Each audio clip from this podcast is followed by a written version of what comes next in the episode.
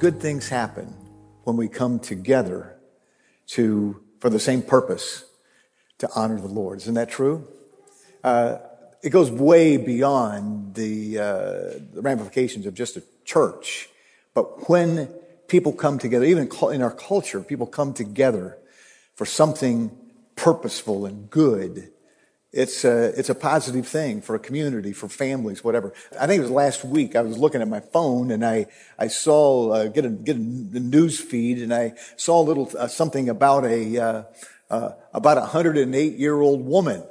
I clicked on it and, uh, there was a, is a woman, I have I've forgotten where, where it was, where she was located, but she was, been, had been living in an assisted living, uh, facility and, uh, she, uh, I don't know, ran out of uh, money as it relates to her pension or, or whatever it was that was sustaining her. And she was going to be forced to relocate, find some other place to live. I don't, uh, word got out about that. And, uh, and hundreds of people found out about it and began to make contributions. And, uh, in just a matter of days, they had enough money to care for this lady for, for, well, whatever time she had left, and she's able to stay in the place that she had been living. Again, because people came together. You, you know story after story about that kind of thing, where, where there are good things that, that, that transpire because people want to help. They want to share together and it's a, something that is extremely positive. Well, the reality is that that characteristic should be very notable in the life of the church of Jesus Christ. We are called, and I saw it in, in, the, in that video, I heard that word that we're to be light, light in the darkness of our world. I think, I think even on Friday in some of the, uh, the inaugurational, uh, uh, uh, pronouncements and speeches, this kind of thing. I believe I heard something about our country being a model or a light to the world of who we are and what is, what's really good about America. And so, yes, that's vitally important. And as I've been, I've been thinking in these early days of a new year about uh, scripture that is certainly relevant to us always, but at this time of the year, Matthew chapter 5, verses 13 through uh, through 15. Again, you've heard it many times before, but this will kind of be the springboard for some things I want to talk to you about this morning. Jesus said this, you are the salt of the earth. If the salt has lost its saltiness, how can it be made salty again? It is no longer good for anything but to be thrown and trampled by men, thrown out and, and trampled by men. You are the light of the world. A city on a hill cannot be hidden. Neither do people put a light a lamp and put it under a bowl. Instead, they put it on a stand and it gives light to everyone in the house. In the same way, let your light shine before men, that they may see your good deeds and praise your Father which is in heaven. That's our mandate and that's our call. We are called as believers. The Great Commission, Jesus said, go and make disciples in all of the world. And it's, it's, it's a, it's a mandate to the body of believers that claim the name of Christ. But it also has a personal mandate for us. And that's really where I'm going to focus in just a few moments. But we have uh, we have this mandate, we have this command. And certainly, again, the great model for us of being a light and staying focused and, and, and coming together to honor God and to be what we're called to be is, was, uh, was lived out and is modeled for us by the early church. Those people came together after Jesus uh, ascended back into heaven. They were told that they would go to, to Jerusalem and there wait for the promise of the Holy Spirit. And they did that. And for 10 days, they prayed and they fellowshiped, they worshiped, and they sought God and opened their hearts. And after 10 days, the Holy Spirit came in cleansing and power. And what happened? In that setting when after that happened did they say oh this is wonderful. Let's let's have a huddle here and sing kumbaya and let's let, let, let's have another praise service. No the church left the building spilled out into the streets and gave testimony to the fact that Jesus was alive and was resurrected and the power to change lives. And that was modeled by that group of people Acts chapter 2, verses 40, 42 through 47 gives us a little glimpse of some things that transpired as a result of these people coming together and determining that they would be obedient to, to God's will and God's plan corporately and individually. They devoted themselves, scripture says, verse 42, to the apostles' teaching, to the fellowship, and to the breaking of bread and to prayer.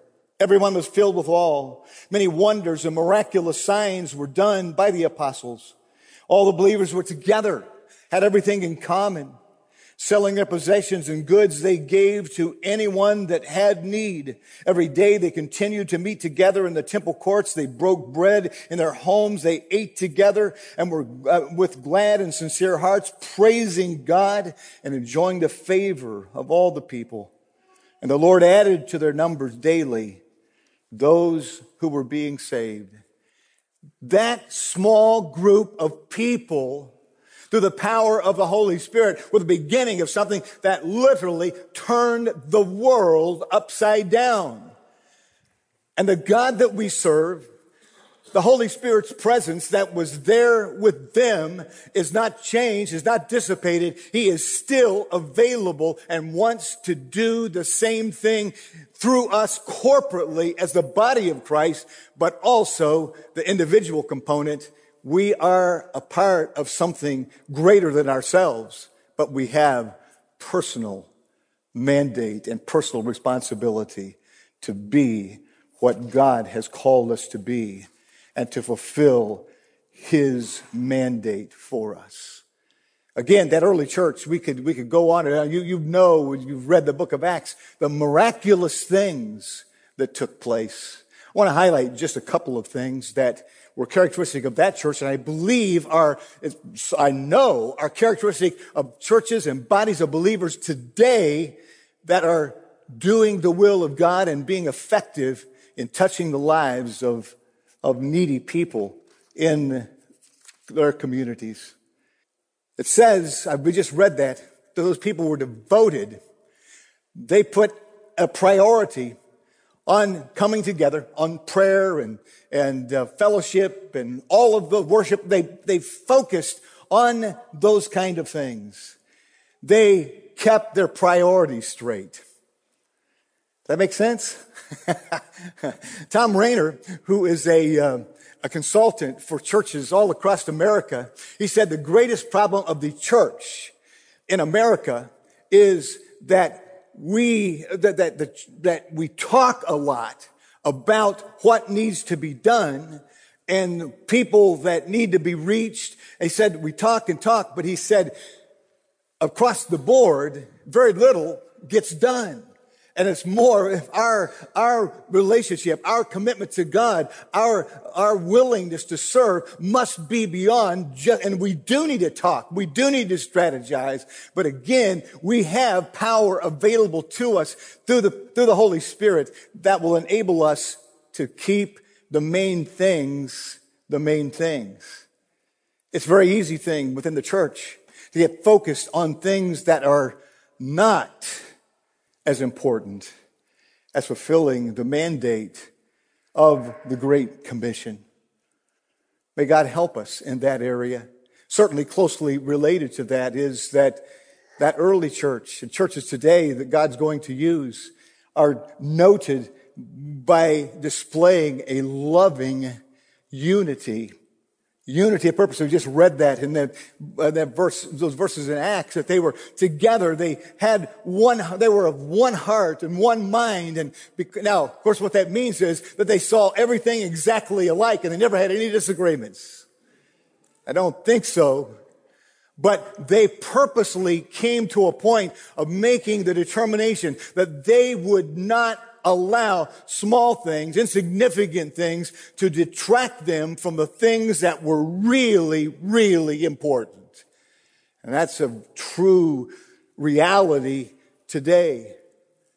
And what I have observed as a pastor and in this position that churches where there is genuine love, where there's a unity of purpose and we are in this together and we're determined that we're going to honor God, God blesses that kind of an atmosphere and good things happen and people are touched and brought and the, again being light in the darkness people are attracted to that kind of an atmosphere. Amen?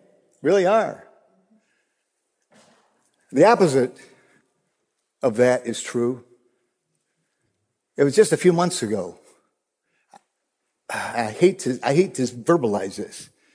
A church on our district pastor called me and said, Steve, he said, had a terrible thing happen in our church just recently. A new family, a couple, had come to that church and had been coming quite regularly.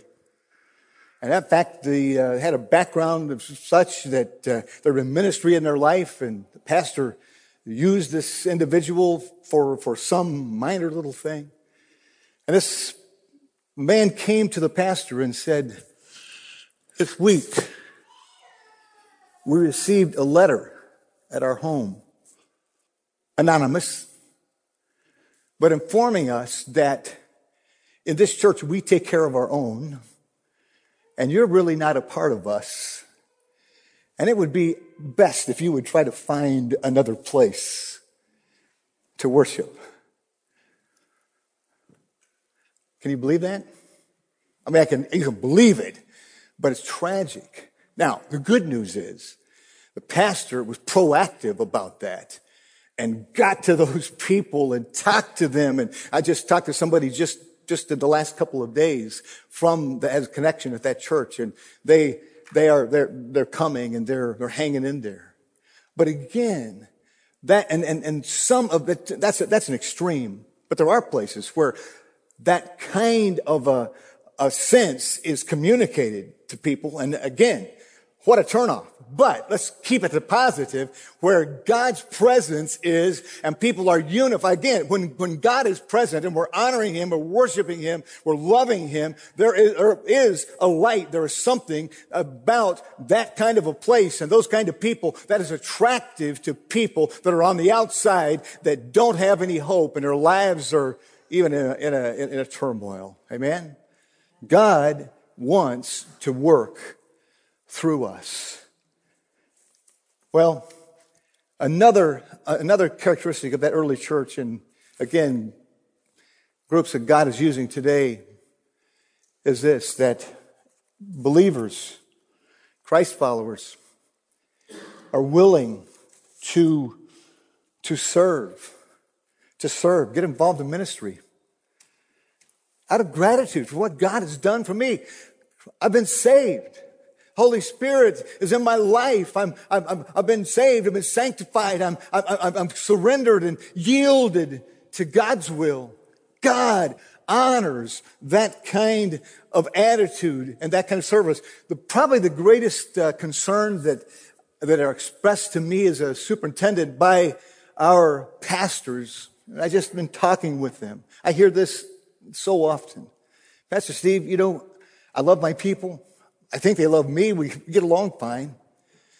But I have a terrible time and I get so frustrated with trying, with challenging our people about stepping up and taking responsibility for ministry and finding that it is so hard and so difficult to, to, to get people motivated to do that. They have excuses, have all kinds of reasons why they, this cannot be, whatever. Now again, and, and, and, the reality is, I mean, this is, this is a challenge in every kind of situation, no matter. I remember as a pastor, I, I, I'd have people say to me, well, your church doesn't have the problems that our, our church has as it relates to getting, getting people to serve or whatever because you got a big church and we don't. But the reality is it's all relative. The more people you have, the more people you need to, to serve and to help minister, that kind of thing. It's, it never, it never stops. And we never, I've never heard of a situation where, where a pastor had to say, Oh, wait a minute. Please cross your names off the list. We don't, well, we're, we're just overwhelmed with, with willingness to serve. I, I've never run into that at this point. But the reality is that we are charged with being involved. We, we believe in the Church of Nazarene, we believe in the, the, scriptural, we believe in the priesthood of believers that we are all called to minister in variety of ways and not always just in our comfortable niche. Amen. I mean, we claim that we are the recipients of God's forgiveness and His grace and the power of the Holy Spirit living in us, if that is true, then through the power of the Holy Spirit, does it not make sense that I can step out of my comfort zone and not in the arm of the flesh, but through the power of the Holy Spirit, be able to do something that I'm, that's not totally comfortable for me and trust the Lord to help me to be able to do something that can be a blessing to the kingdom of God. I believe that. I read a book in this last year that has impacted me. The title of it was Gaining Through by Losing. J.D. Greear is the guy that wrote it. And, he, and, and he's built a great church in, in the Carolinas. But the emphasis that, uh, that he has has been placed upon again, lay involvement and lay ministry and taking responsibility. Again, that is characteristic really of the early church too, but I'll talk about that in a moment. But, uh, but, but he, he cited this. He said, this is not original with me, but he said, people's attitude about serving and really being what they need to be as a light in their world, this kind of thing, has a lot to do with their attitude and their view of the church.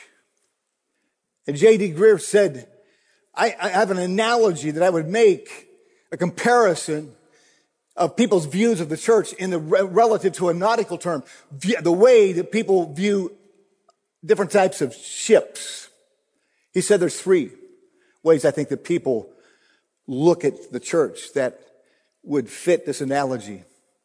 So some people see the church as a cruise ship. A cruise ship it's a great place to be. And you don't have to, you, how much, what do you have to do? Nothing. In fact, I, I, just, I was talking to somebody just recently that uh, just the last month or so, their family took a, took a cruise and they said they had a, had a, a, a child and said, our kid ate seven ice cream cones in the course of an afternoon. Why? Because all he had to do was say, I want an ice cream cone. And it was given to him. And again, in that kind of a setting, you, you, you, again, you just snap your finger and everything that, that you want or need or whatever is provided for you. No responsibilities. And, and, and, and if you, if, if, if you get to the place where you really don't particularly like some of the services that's not as, not as uh, good as what you really want, there's other cruise lines that you can jump to real quickly. Well, I, and J.D. Greear says, and I think you would agree, that really is not the, the perspective of a church that is really biblical. He said another perspective is not as bad as that, but it's, he, he said it's this. He said, some people view the church as a battleship as a battleship. That's a, that's a, that's a ship of war. And it goes out and engages the enemy.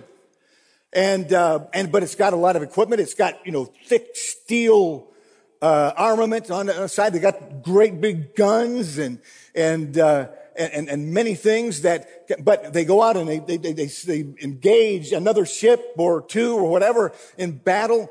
And, and, and there's a great crew and they pass the ammunition and all that kind of thing. But, but, but again, the view as it relates to the church is that the, the pastor and maybe a couple of other people, they're the ones that aim the guns and fire them and people just kind of cheer them on.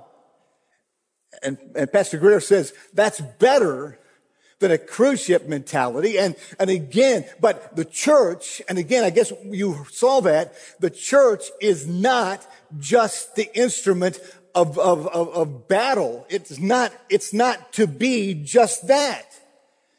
It's more than that. And don't depend, don't let that, let others do it. The church be the, the aggressor for the cause of Christ.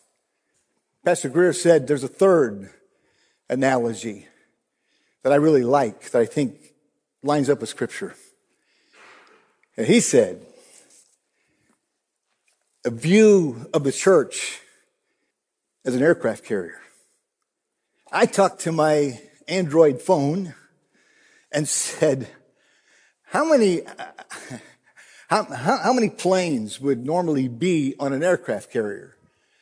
And she, I don't know who she was, she's not Siri, because Android, but she said, somewhere between 75 and 90 planes would be stationed on an aircraft carrier. I get the analogy. Those planes, they're based on that ship. And It's a ship of war. And those planes are serviced and readied and prepared for missions. The pilots have have briefings and they outline their their their uh, their objectives and get their orders for the engagement but those those planes fly off of the aircraft carrier and they go all kinds of directions and engage the enemy in multiple sites and, and, uh, and, and they fight the battle. And ultimately then they come back to the aircraft carrier. They land and the, and the planes are, are serviced again. The pilots receive some rest and refreshment. They are challenged again for their next sorties, that kind of thing. And again, the effectiveness of that approach and of that worship is really, is totally dependent. Oh yes, there's a, there's a crew that readies the, the, the, the planes and does all kinds of things to, to provide the food for the, the, for the pilots, all those kind of things. But again, the mission is realized by sending rather than just being there saying, we're going to do it. We're going to, we're going to find, we're going to, we're going to, we're, we're going to accomplish something for God. And I read that. I said, that will preach what I'm doing this morning. And does that make sense to you? And that, and this brings me to the, to the crux of what I really want to say to you. Again, it's not about just the pastor. It's not about the church being the weapon in God's arsenal to make a difference corporately. It's not about the building. It fits so well with what we saw. It's not about that but it really is about you and me taking personal responsibility. This is nothing new. When Jesus walked this earth and uh, was putting together his uh, earthly ministry, he called some men to be his disciples. Remember that? He talked to a man named Andrew. Said, Andrew, come and follow me. Andrew agreed follows Jesus. But you know what Andrew did? He went and found his brother by the name of Peter and said, I've found the Messiah. You've got to come and meet him. And Andrew brought Peter to, to Jesus and you know he signed up. And the reality is, Peter, we are the, we are blessed today because of the impact of Peter's life in the early church. But Andrew had a major, had a major, uh, was a major, major contributor to that. Here's another scenario. You remember story of a paralyzed man who had four friends that were concerned about him? And they brought him to Jesus. And they, you know, in the house they couldn't get through. They took some tiles off and lowered him down in front of Jesus. Jesus acknowledged, well, he couldn't get away from it. there was a guy right in front of him. And Jesus said, the telling of the story, the scripture says, when Jesus saw their faith, plural, he said to the paralyzed man, You're healed, your sins are forgiven, get up, take your bed, go home. I, I, I, used this a, a, a, few months ago someplace, and a retired pastor said to me, said, Steve said, I've, I've preached from that uh, story many times. And he said, one thing I've said, he said, he said, those men, they had faith for this paralyzed man. Said that uh, they knew they brought him, they carried him to, to Jesus but they, they believed that they would not have to carry him back home. I thought, that's a, that's a good thought. That's a good, and then they did. But Jesus acknowledged that it was their faith. I'm, I, I'm not sure that that paralyzed man had that much ability to really, really believe after he'd been paralyzed for years, maybe all of his life. But there was somebody that cared enough about him to get involved in his life and bring him to Jesus. One more. Jesus had an encounter with a Samaritan woman at a well. He wanted a drink of water. She began to argue with him about uh, he wasn't even supposed to be talking to a woman, and much less a Samaritan woman. But uh, Jesus asked her, told her, said, "Go and get your hus- husband." Bring him here. I want to talk to him. She said, I don't have a husband. And Jesus said, Yeah, you, you said that right. You've had five, and the dude you're living with, I probably didn't say dude, but whoever you're living with now is not your husband. But they had some further conversation and she realized that her need was not just physical water to drink, but a deeper need in her life. And she acknowledged Jesus as Messiah. What happened? She was so excited about that, she left her water jug, ran back to her village and told her family and friends, you have got to come and meet a man that told me everything about my life. And the record is that many, many, many of them came, met Jesus, listened, and many became followers of Jesus Christ. Are you catching my drift? You and I have responsibility for touching the lives of people. Again, I love that video from Focus on the Family about life. And it's not just about the abortion issue, but but reaching people, loving people, not, not condoning sin, but reaching to them and loving them in spite of their failure, in spite of their addictions. And again, I could tell you story after story of scenarios of, of, of, of, of God working through just ordinary people that, that connect with somebody, not to shove scripture down their throat or club them on the head with a 10 pound Bible, but to just become a friend to them, win their trust and build a bridge that God, that Jesus can walk across to bring them to a point of accepting the help that they so desperately need in their lives. Let me, let me give you uh, a few statistics that I think relate to this. This is an established, uh, an accepted survey in our country done by a number of research uh, organizations that are uh, credible. 80% of churches in America are declining, most, most of them declining, some just barely holding steady.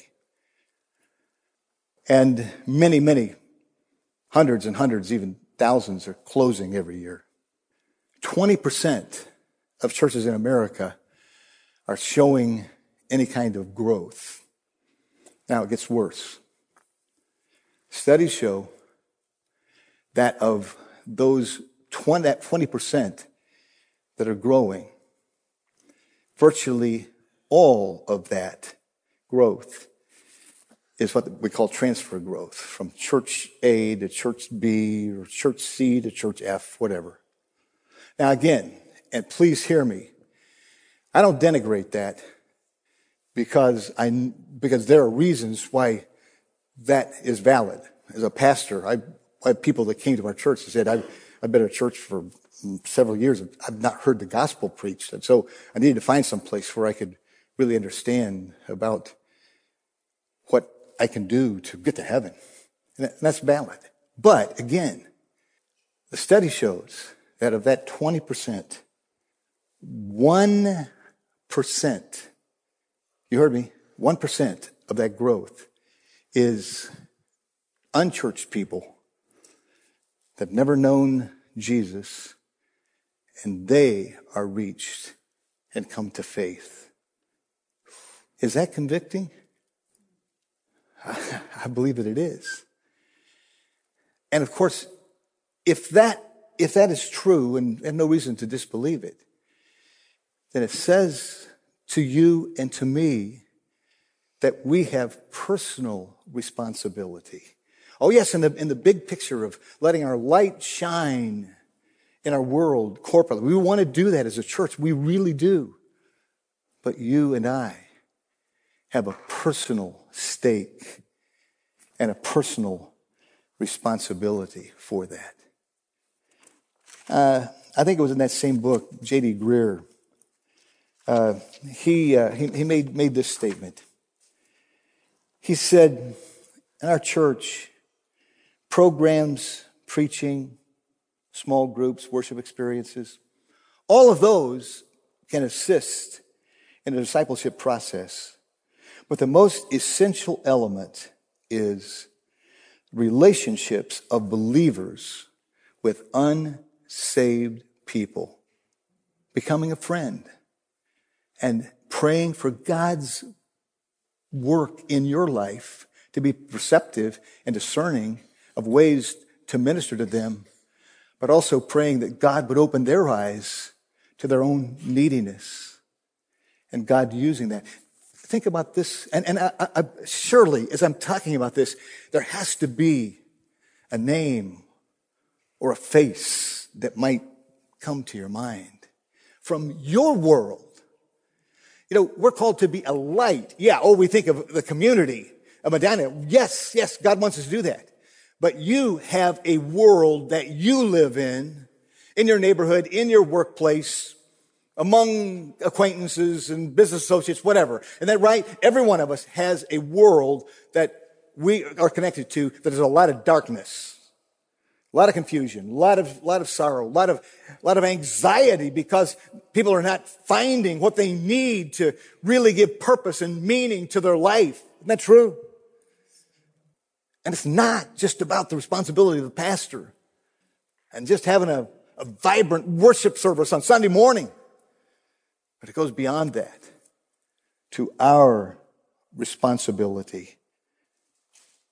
Every one of us knows someone. And it's very possible that, again, some people you know, you may be the only Christ follower that these people know. That really does bring it home, does it not? You see, Jesus said, Open your eyes. Look at the fields. They're ripe for harvest. Pray that the Lord of the harvest would send workers into the fields.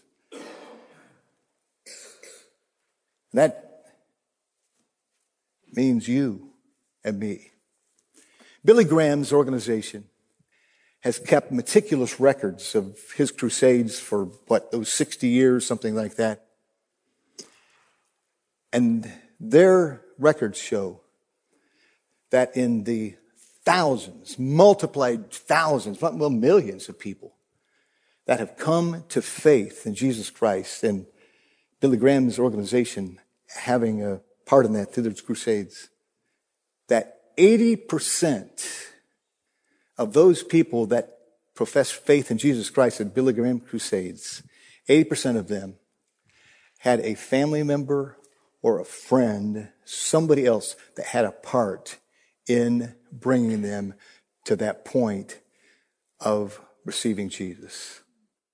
So you and I are not released from responsibility. Now, the good news is that the Holy Spirit has promised that He will guide us. He will lead us. He will empower us. You will receive power that the Holy Spirit comes upon you and that you may be my witnesses, my influence. Jesus said that is available to us and we have that and we can claim it. We need to plug into the source. We, it's there, but we need to acknowledge it and utilize that power to touch the lives of people in our world. May God help us. I've had, um, I've had people say, well, you know, I've, I've tried, I've tried, I, I, well, I try to be a witness wherever, wherever I am and try to you know, live right, and that's good. But, but the intentionality component is really important. And I've heard, I've heard this. I've said, you know, I, have really, I, have really tried. I've tried to connect with some coworkers, whatever, but nothing. I mean, it just does, it, it, never seen anything happen from it. Well, number, number one, you never know anything you do in the name of Christ never is wasted. Amen? I'm almost out of town, but I need to want to tell you a story. Does the name Lee Strobel mean anything to you? Lee Strobel is a Christian apologist. uh, he's written, I don't know, 20 some books, I guess, over the last several years, defending the faith in, faith in Jesus Christ. God's used him powerfully. He, his first book that really got attention was The Case for Christ.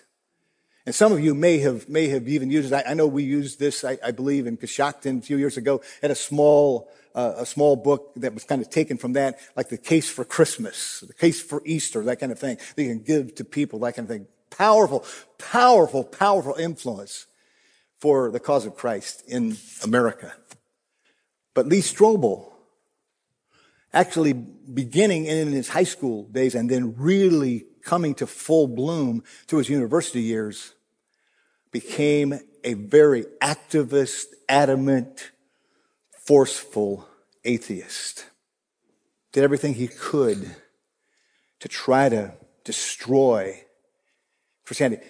He became, he, he got a job with the Chicago Tribune newspaper, which back in the 70s, 80s, whatever, powerful, powerful thing the, you know, any of you seen the, the, the, the newspapers recently from uh, Columbus Dispatch, this kind of thing? How they're not so big anymore as in the day when they had great, great power. Well, anyway, that's beside the point. And he used that platform many times to further the cause of atheism and denigrate Christian, Christianity and Christians. That was, that was his life. But somebody reached out to Lee Strobel, that was a believer, and loved him, even in spite of his despicable attitude and other things about him. And Lee Strobel could not. In fact, he began to kind of research things to try to refute the, what he was being told by this person that really loved him, this kind of thing. And ultimately, ultimately, Lee Strobel's defenses crumbled and he became a follower of Jesus Christ. And God has used him amazingly. But Lee tells this story. He said sometime, some years actually, after he had found, come to faith, uh, he, he travels, travels a nation, speaks in all kinds of settings, workshops, and great, he's been in some of the great churches of America. He said, uh, he felt very clearly that God, the Holy Spirit, had spoken to him about acquaintance, an acquaintance of his that he had known over the years that was, as he had been, an atheist, outspoken atheist. And he said he felt that God made it absolutely clear to him that he needed to go to that man and talk with him, share with him what God had done in his life. And he said, I was, I was absolutely convinced. I knew that God had told me. So he, he, he, he found this individual and went to him and talked to him about what had happened to himself and finding purpose in his life. And Lee says, this guy totally rejected everything that I said. Was not, he didn't want to hear anymore. And I was absolutely convinced that God had spoken to me and sent me to talk to him. And he said, I struggled with that for months. I was totally defeated about, oh Lord, what did I do wrong? I must have not done something right because I know that you sent me to talk to that guy. What did I do? He said, I was, I was in despondency about that for months. Several years later, he was in speaking somewhere and a person came to him and said, Mr. Strobel, you don't know me, but I need to talk with you. He said, uh, several years ago, you were in such and such a place and you talked to an individual about your faith. He said, You don't know this, but he said, I was there. He said, I was on the floor in that room installing tile. And he said, I heard what you said to that man about the hope that you had found. And he said, my life was in such a turmoil. My marriage was in a mess. He said, I was in, I, we were, I, my life was a wreck. And he said, I'm laying tile and I'm hearing you talk to that individual. And he said, I couldn't get away from it. I couldn't. I tried. I tried to put it, and I couldn't. It kept playing over in my mind. And he said, I, at one point, I finally, I, I, told my wife, I said, I had a weird experience. I, I was laying tile in this place, and I heard this man talking to another guy about, about Jesus Christ. And we, we've got to find something. Our, our life is, is in chaos. And he said, Mr. Strobel, I want to tell you today, my children, my wife, and I have all accepted Jesus. And we're very involved in a Bible believing church and serving. Thank you. And Lee said, I was convinced that I was a total failure in trying to be a witness to somebody that I was focused on. And well, I felt that God wanted me to go there, but I did not know about the guy on the floor installing tile. But I, I say that as, a, as an encouragement to you that God never, whatever we do in Christ's name, in loving somebody, in reaching out to them, accepting them in spite of their political views or, or the messed up life that they have, but accepting them, befriending them. God will work through you in ways that you would never imagine to touch the lives of somebody that has an ache and an emptiness in their life. Am, am, am I, am I making sense? Or can I, can I get some head nods? You believe that I'm speaking the truth. We're not alone. We're not alone. It's, again, the power of the Holy Spirit in us that will help us. Now, here's where I want to end this thing this morning. It's not enough to just say, wow, yeah, God really wants me to be involved and connected. But I believe that what we need to do is to pray, and we're going to do that before we leave. Lord, bring to my mind somebody in my world. Now, I've, I've been involved in these kind of things before where we said, you know, um, you know, God wants to use you, and uh, make a list of people that, that are in your connection, your world that need Jesus. And they turned in, and we had to turn, turn in sheets. And I had like 20, I, there's pages that had like 20 names, all that kind of thing. I'm not sure that that's really the best approach to saying, Lord, I want to, I want to be proactive in, in connection with needy people. I think the far better approach is to say, Lord, speak to me, bring a person, or maybe probably no more than three people in my mind. Or if I don't even have them, my mind's totally blank. Lord, bring, speak to my heart and, and, and help me to cross paths with somebody that you can put a burden on my heart to, to love and to get acquainted with and to influence. You know, we can become so churchified that our connections outside the walls of the church are, are, are so minimal that we don't know anybody hardly that's not a believer. But I, but I believe that God answers prayer and that God would answer that kind of a prayer. Do you think that's right? That God would, would, would help you to intersect with somebody that you could begin to pray for. Have their name stuck on your, your bathroom mirror that you would see them in the morning and, and, and you would, you would keep that before them, maybe some, maybe on the dashboard of your car and you would think about it. And You would pray, Oh God, help me, help me to, to continue to find ways to, to, to, to intersect with Joe or whatever. And I believe that God will respond to that kind of thing and will give us opportunities. But again, it is for us to take them. And again, please hear me.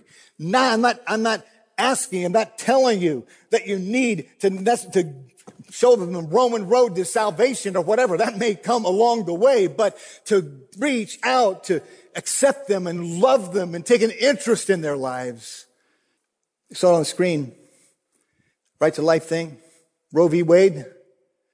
Roe, the lady on which that was all based and the, the poster child for the, the um, pro choice movement, Jane Roe. Many of you know this, but later life, she came to be a follower of Jesus Christ. And she's in heaven today because somebody loved her. In spite of her perspective, but somebody built a bridge to her, loved her, and Jesus walked across the bridge and did the convicting. You can't save anybody. You can't, you cannot, you can't bring it about. But the Holy Spirit can, but we need to be the channels through which He can work. Amen? Amen. We're going to pray. And uh, if anybody want to use this altar, that's fine. But, but I, I think that you and I, we just need to pray. Thais and I uh, are praying, praying that prayer. We got a couple that moved in next door to us. And we're praying that God will, will open up avenues for us and, and, we're having some opportunities to connect with them. And it seems that all indications they're very far from, from, from knowing Christ. But I believe that God will put it on our hearts and will bring people across our path that need Jesus. I'd like to just have you bow your heads and I'd like for you to pray that prayer, Lord, speak to my heart. Open my eyes. Help my life to intersect somebody. And I would suggest, whether it's before you leave this room or sometimes in that you would, if, if, if a name comes to you, you'd even write it down so you don't forget it. And continue to pray that God would enable you. Again, where this church wanted to be an aircraft carrier, sending you and me out to do the work of Christ and confronting the enemy of the faith to our commitment to God and reaching people that so desperately need Him. Oh God, once again, we tell you that we need your help, your presence, and your power to be what you have called us to be. speak to our hearts and maybe respond in obedience. In your name, Jesus, your strong name, we pray. Amen.